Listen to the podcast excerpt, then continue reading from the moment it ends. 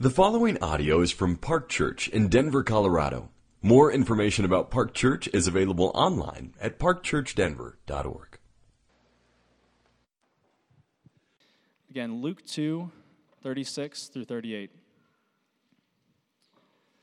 And there was a prophetess, Anna, the daughter of Phanuel, of the tribe of Asher.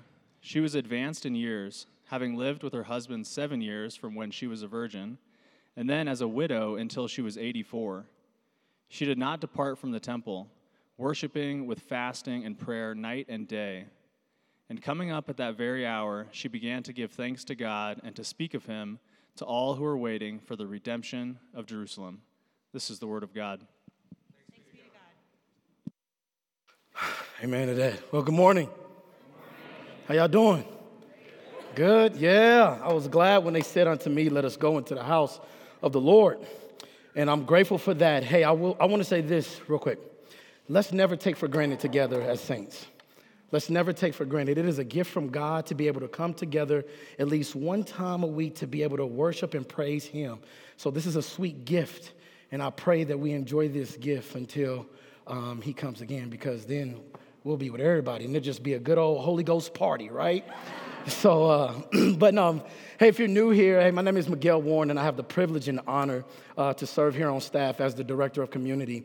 And so um, I'm glad that you're here, grateful that you're here, and even for everyone that has that is here, um, it's not by mistake. So there's a reason why you're here. God wants to speak to you. He has a word for you and for myself. So if you could pray for me, and I'll pray for us, and then we'll sit at the feet of Jesus to hear what He has to say to us through His word. Amen. Amen.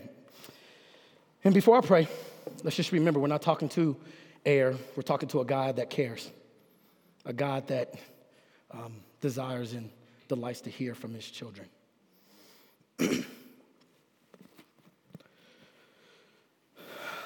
Lord Jesus, thank you, Father, for your faithfulness, for your mercy, for your goodness, the compassion that you constantly drip over us day by day.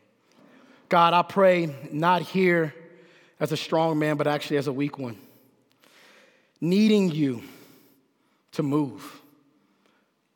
God, like many of us, we got a lot on our minds. Life is always is not great. We're trying to figure out what's next, trying to figure out arrangement with this holiday season. But God, as we uh, go into this singing and longing and reorienting our lives to expect the coming of Jesus again, God, I pray, Lord, that, we, that you meet us in those times. Lord, there's, there's, we, we, we need you right now like never before because right now is what's important. So, God, the things that we have, the things that we bring to this, uh, uh, to, to the altar, the things we bring here to this church, God, I pray that we lay it at your feet, exactly what your word says, that we can lay our burdens onto you, God. So, grip our heart, Father, with your words. Lord, it's not my word, it's not my, my, my, my speech, it's not uh, um, the eloquence of it, but it is by your power, Father, that brings life from dry and dead places. It is you, O oh Lord, that can save and take us from eternal damnation to the kingdom of heaven. So, God, we're asking you to reprove, rebuke, exhort, Father, encourage us with your word today, Lord. Let the words of my mouth and the meditations of my heart be acceptable in your sight, O Lord, my rock and my redeemer. And collectively, we all together said, Amen. Amen.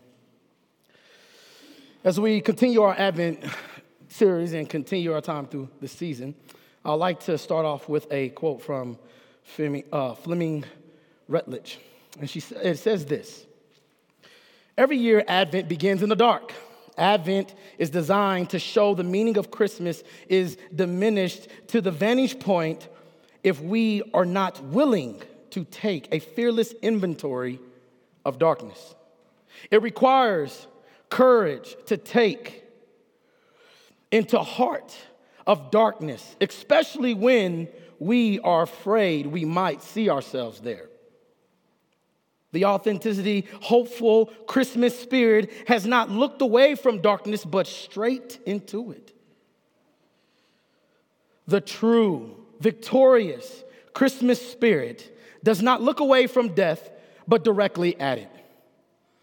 Otherwise, the message is cheap and false.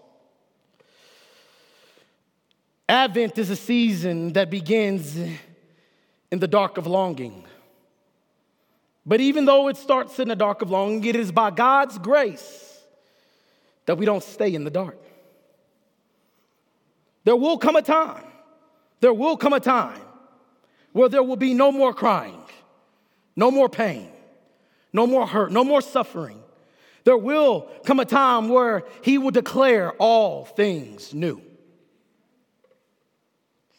And so, Advent invite us to feel our experiences deeply and to have them refocus under the power, the presence, and the promise of God.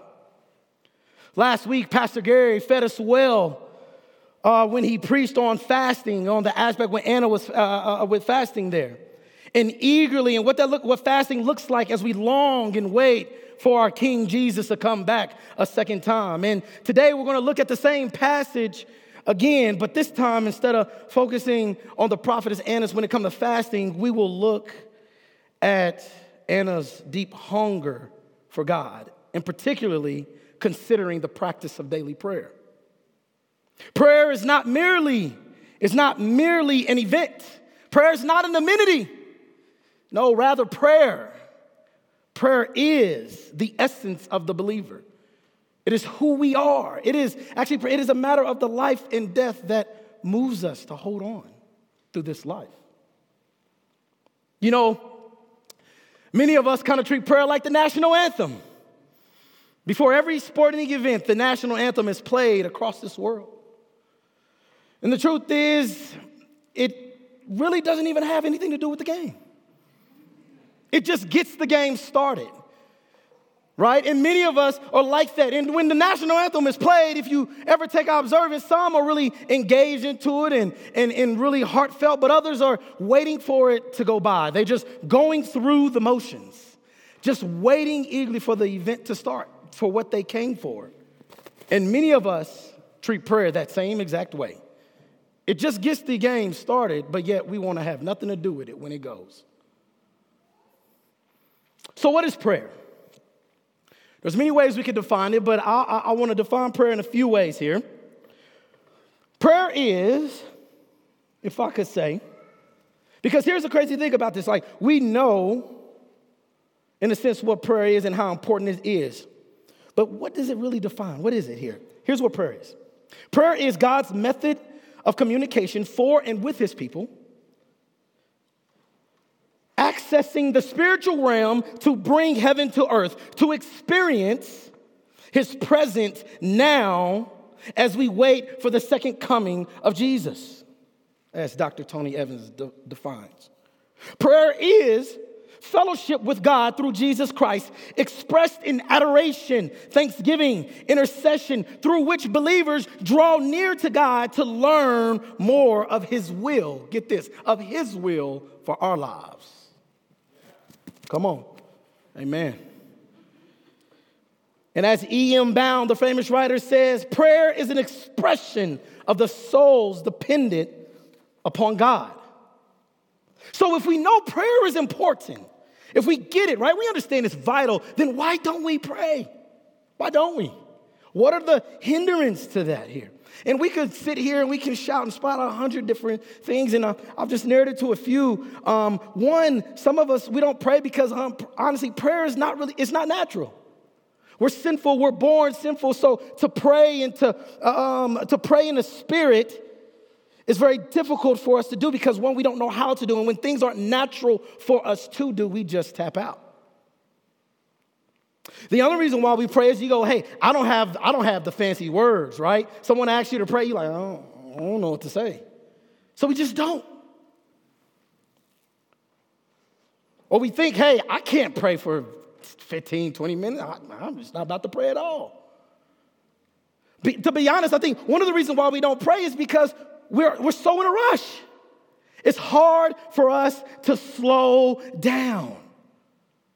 See, we, when we pray, we want those microwave prayers. We want them hot pocket two minute prayers. Yeah, y'all like hot pockets, I see. That's what this is. We want it. We like, all right, look here, God, I got my petition. Thanks. Um, all right, what's up? Two minutes is here. Bing, we need it. Because we don't want to slow down. We're such in a rush. So that's one of the reasons why we don't pray. Another reason why is that one is, is unconfessed sin. Hey, we, we done messed up. We was out kicking it last night, and you like, look here, uh-uh, I just can't go to God. I can't do that right now. So we like, I just ain't gonna pray. I'm gonna just hope, hope that time goes past and then I can be good. Unconfessed sin is. But I believe one of the reasons why we don't pray is that we don't stay connected to God. And, and, and Anna shows us here that when you look at the text, it says that she did not depart from the temple. And that's what we ought to do here. That brings me to my first point. Do not depart from the temple. And you got to understand in that time what the temple represented. It was, it was a place where sin was confessed and atoned for. It was the physical building to experience the presence of God in that time until Jesus comes, which we'll talk about. So understand here, even David kind of had the understanding of this. David says in Psalms 27 4, he says, One thing I have asked of the Lord that I will seek after that I may dwell in the house of the Lord all the days of my life. To gaze upon the beauty of the Lord and to inquire in his temple. See, you have to understand, David wasn't at the temple 24 7. Right? He had a life, he had to lead, he was a king, he had work to do. But understand this what, happened, what it is is that David had a heart posture that longed to be with God. It was his heart posture that wanted to be in the presence of God and wanted to be in the temple so that he can know and experience all that God has to offer. And we too ought to do such a thing. And, that, and what we're saying, and what I'm saying here in the text is we need to be like Anna. We need to be tethered to the temple. We need to be tethered to the temple because to do so means that we will receive the needed nutrients to build us up in Christ, to receive the power and to experience His presence. It's like, okay, let me say this it's like an umbilical cord. Seriously, it's so vital the umbilical cord is so vital because it takes the, the, mother has the nutrients, and from the mother, the nutrients through the umbilical cord then passes on to the child that is inside of her growing, and the child grows, and it grows because of the nutrients that is feeding through this um, uh, umbilical cord. And that is exactly what prayer is. Prayer is the umbilical cord, tethering us to God, transferring the life giving gospel nutrients from our Father to us.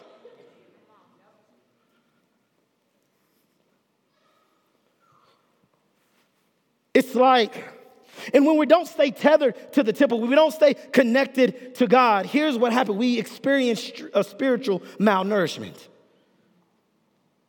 And understand this, she, she was tethered to the temple, and if I can use that metaphorically here, meaning that because there was a, uh, it says she never depart from it. So she was constantly going to it. But here's the beautiful thing now because Jesus Christ has come, right? And we're waiting again. Here's the thing Jesus now is the temple. So we don't need to go to a physical place in order to experience the presence of God. No, because God is with us. God now becomes the temple. So to be tethered to the temple means to be tethered to Jesus every single day of our life. You don't have to come to this place in order to be tethered to the temple. Because he's Emmanuel, right? God is with us here.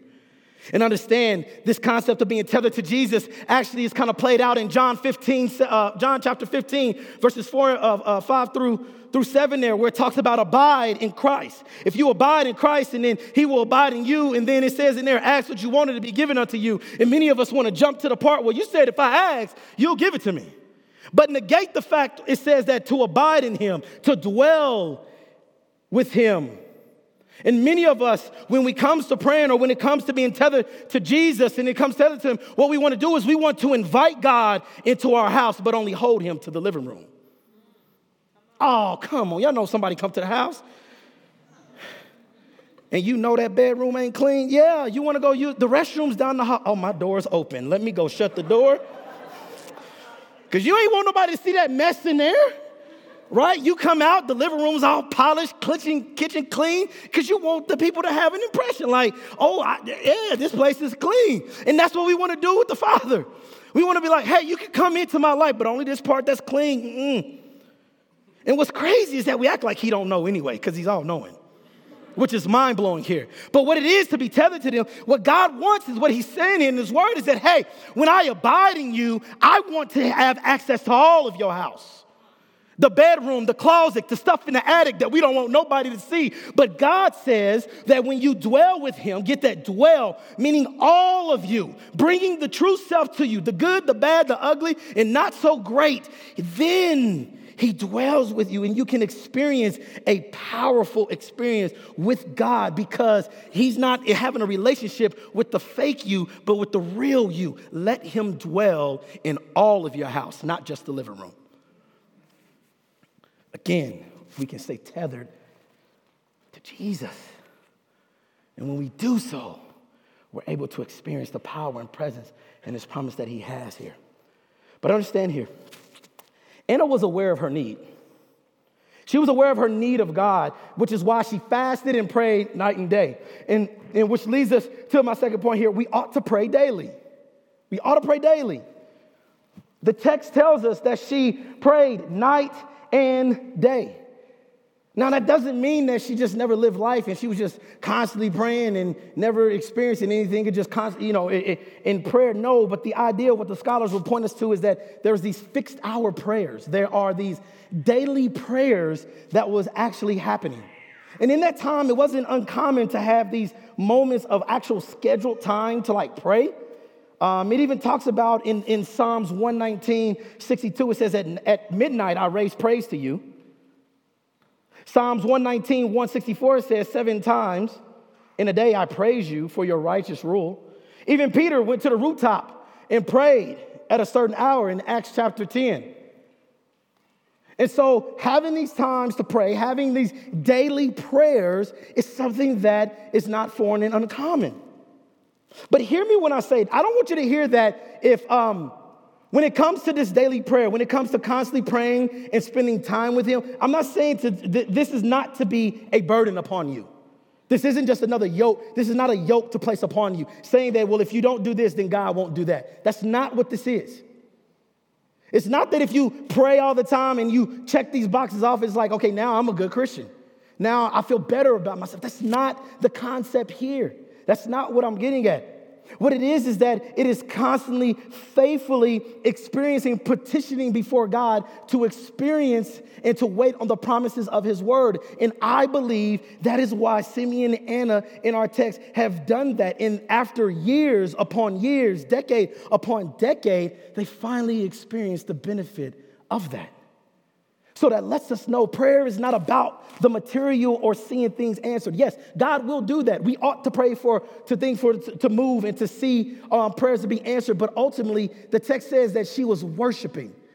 Don't forget that word worshiping, fasting, praying, meaning prayer is a worship unto our God.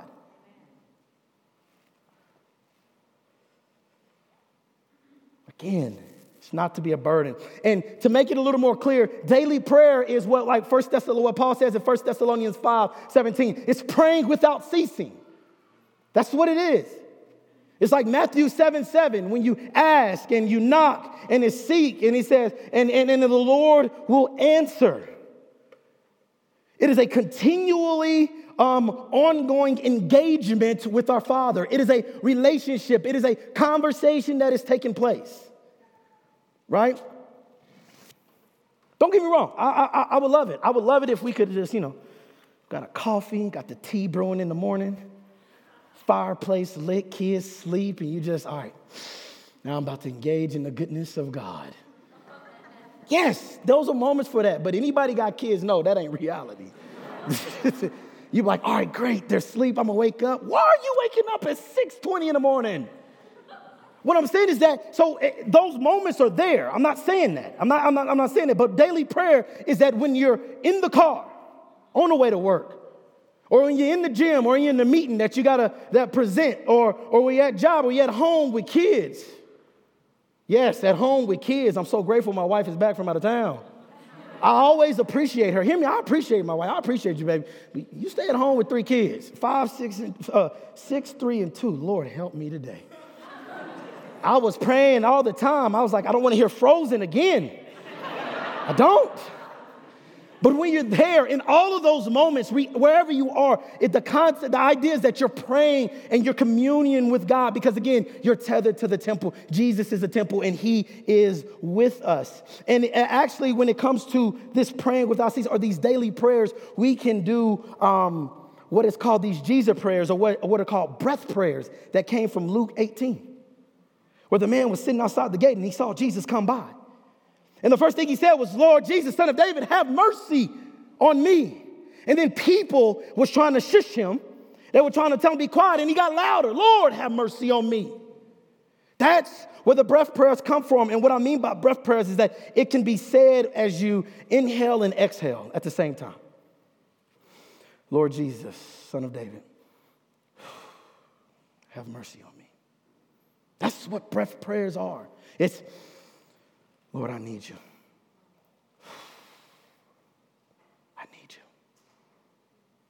It's the inhaling and exhaling as we breathe. They can be prayed that short, and that is just as powerful if somebody wants to pray for one hour. So, if this is the case, then what keeps us from what keeps us from these daily prayers? We kind of list off talking about how we don't want to slow down earlier when we talked about what keeps us from prayer. We don't want to slow down. We want these microwave prayers. Those things are good, unconfessed sin. But I will say this one of the sin that keeps us from these daily prayers is pride. See, pride says, I don't need you. Pride says, I got it all under control. Pride says that, you know, things are great, they're good, so life is great, kids is obeying, things are well on the job, got promotion, I don't need you, this is good. Oh, yeah, thank you, Jesus, but I'm good. And then even if life is hard, we become the chess master and trying to figure out, well, how can I move this piece in and how can I move that piece in? And then if we get a chance to pray, then we might pray to God. And if we do, we treat God like the insurance card. He is our roadside assistant. We call him when there's an issue, when there's a problem. And hear me, I'm not saying that we shouldn't call him, but God shouldn't hear from us only when there's trouble. He should hear, with us, hear from us all the time. I'm married. Some of you all are married. Some of you all having relationships you date with people. Let somebody only call you when they want something. How that gonna turn out? I'm just saying, seriously. If somebody only calls you and want to engage with you when they want something, what are you gonna do? You're gonna have a talk with them like, hey, I'm more than what you want. Why don't you ask me about my day? Why don't you ask me how I'm doing? Why don't you spend time with me? And when it comes to daily prayers, that's what we're doing. We're having a conversation with our, with our Lord, with the creator of the heaven. We're saying, hey, God, I'm here. What do you want from me today? How do I live to please you today? Remember, prayer is that essence. We get the fellowship and we can take petitions to Him and, and have people intercede on Him, but it's also to experience His presence and to know what His will is for our lives. And so instead of being prideful it comes to daily prayer, we ought to have we ought to be poor in spirit. Poor in spirit says, I need you. I'm needy. I know that I can't function or move without you. See, to pray continuous prayers or daily prayers, you don't need to be strong. You don't need to have self discipline, right? No, what you need is to be poor in spirit. Because to be poor in spirit, as I said, it says, hey, I'm needy. I want you. I need you. It reminds me of my daughter, my two year old. She, I love her to death. Man, like, Everything is taken care of her by God's grace. She doesn't go without meals. She get to have fun. She get to watch Frozen for the 80th time again. She get to just engage with it. Like life is great. But there's sometimes where she just keeps just calling daddy. And I'm like, what do you want? And then all of a sudden I pick her up and she just wanted to be in daddy's arms. That's all it was. Wasn't nothing else. Poor in spirit. I need you. I, something is about just saying, Father, I need you. When you acknowledge how you can't move without Him, because to move without Him, we've experienced that we've messed up some stuff before. So instead of moving on our way, we go, Lord, I'm gonna move on your way.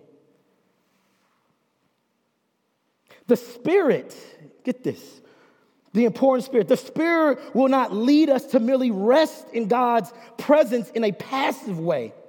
But actually, it will lead us to plead the holy gospel boldness of who Jesus is and his promises. It's not going to just sit there and just rest and twiddle your thumbs. And hear this when we pray, when you pray in general, when you have these daily prayers, get this it is a moment of incarnation. It is God with us. Praying is coming face to face with the Creator, with the one who created the cosmos, coming face to face with the living God. Poor in spirit.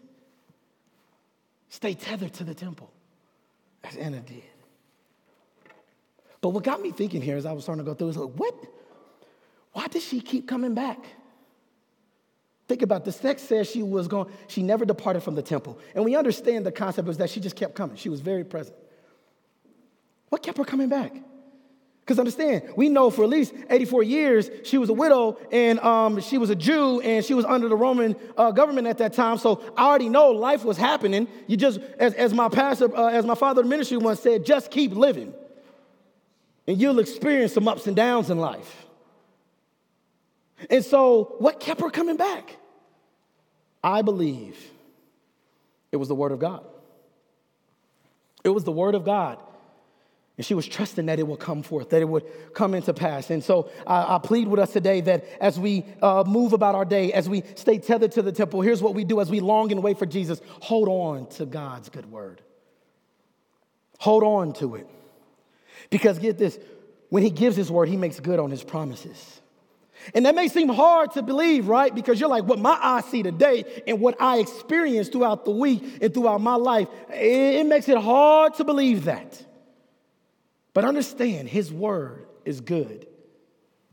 And one thing that we know for sure, if, just for just mere experience, is that when someone's former conduct is a good indicator for their future performance. When we've seen what they've done in the past, we know that's a good indication that they are probably good on their performance. And hear me what I say. What I'm saying is that we have a Bible here, 66 letters from God Himself that shows us His promises and what is to come. And so we know and we've, we've heard it, we've seen it. There's even been historical artifacts that prove different texts to support it that God makes good on His word. And so we can hold fast to it. We can do what Proverbs 35 says, Proverbs chapter 30, verse 5. Every word of God proves true. So we can hold on to that. Understand, it's interesting. 84 years that she was a widow, decade after decade, coming back and forth. What kept her going? It was the promises of God. And I believe she was praying scriptures of like Isaiah 55 11 that says, So shall my word be that goes forth out my mouth. It shall not return to me empty, but it shall accomplish what I purpose, shall succeed in the things for which I sent out. She held on to the word of God, the promises of God. And we too can hold on to the promise of God. And one of the chief promises of God happened at the very beginning of Genesis. When Adam and Eve disobeyed God and they rebelled against his reign and his rule. And sin, therefore, permeated the world and a curse fell upon it. But Jesus, but God in his goodness promised that, hey, from this woman, a seed will come forth and crush his head and undo all of this that is taking place. Will uplift the curse that is upon the world. Galatians chapter 4, it says, The fullness of time had come. God sent forth his son to born of a woman, born under the law. Get this, to redeem those who were under the law. He came to redeem you and I who were under the law. And so, because of that, it goes on to say we can cry out, Abba, Father, because we are adoptions as sons and daughters of God holding to the promises of God, longing and waiting for Him to return. But this waiting and this longing isn't just passive, it actually is um, waiting with faith, is what it is. Isaiah 40, the people of God was growing weary and waiting for the promises of God to come true. You all experience that? Life is getting hard. Things are troubling. And, and, and the only thing you can say is, How long, oh Lord? How long before this ends? But God gave them a word in Isaiah, and He said here, Hear the words as we long and wait. And He has this for us. He says, Have you not known? Have you not heard? The Lord is the everlasting God, the creator of the ends of the earth. He does not faint or grow weary. Hear me. He does not grow faint or grow weary. His understanding is unsearchable. His power is to the faint, and to him who has no might, he increased strength. Even youth shall faint and be weary. The young shall faint, exhausted. Eh, but they who wait on the Lord, he shall renew their strength. They shall mount up like wings like eagle, and they shall run and not grow weary. They shall walk and not faint people, as we long for Him, we can know that He gives us strength and we can cry out to Him, Come, Lord, come quickly, oh God. And as we're longing, as we're waiting, and we get this strength that comes from God, understand that this longing, for this longing actually produces a contending faith. And contending faith leads to contending prayers. And all contending prayers are is when we hold fast to the promises of God and we plead them back to Him to bring this world to its completion as He says He will. That's what it's like to plead as we wait and long for God. And so I tell you again stay tethered to the temple. He's coming back. Stay tethered to the temple. It's like this. We say the prayer all the time, the Lord's Prayer. Our Father who art in heaven, hallowed be thy name. Thy kingdom come, thy will be done. We, we murmur it and even we go through the motions. But when you think about it, that's a really powerful petition when we say that piece, let your kingdom come. It's powerful. And as, and as we wait here, we can plead that here. And I can only imagine Anna is probably just, because she, all she had was the Old Testament scriptures, quoting stuff like Isaiah 9 that says that, hey, you know what, God, your kingdom can come. Come, O Lord. And she's saying, for us, a child is born. To us, a son is given. And the government shall rest upon his shoulders, and his name shall be wonder, shall be called Wonderful Counselor. Hear me now, Wonderful Counselor, Mighty God, Everlasting Father, Prince of Peace, of the of the increase of the government and the peace. There will be no end on the throne of David and over his kingdom to establish it and uphold, and uphold it with justice and righteousness from this time forth and forevermore. The zeal of the Lord of the hosts will do this. She's pleading to those things. And we see that she was able to pray those things and she even got a chance to experience after decades, after decades pleading and uh, uh, uh, before the Lord. And then she got to see this baby boy born.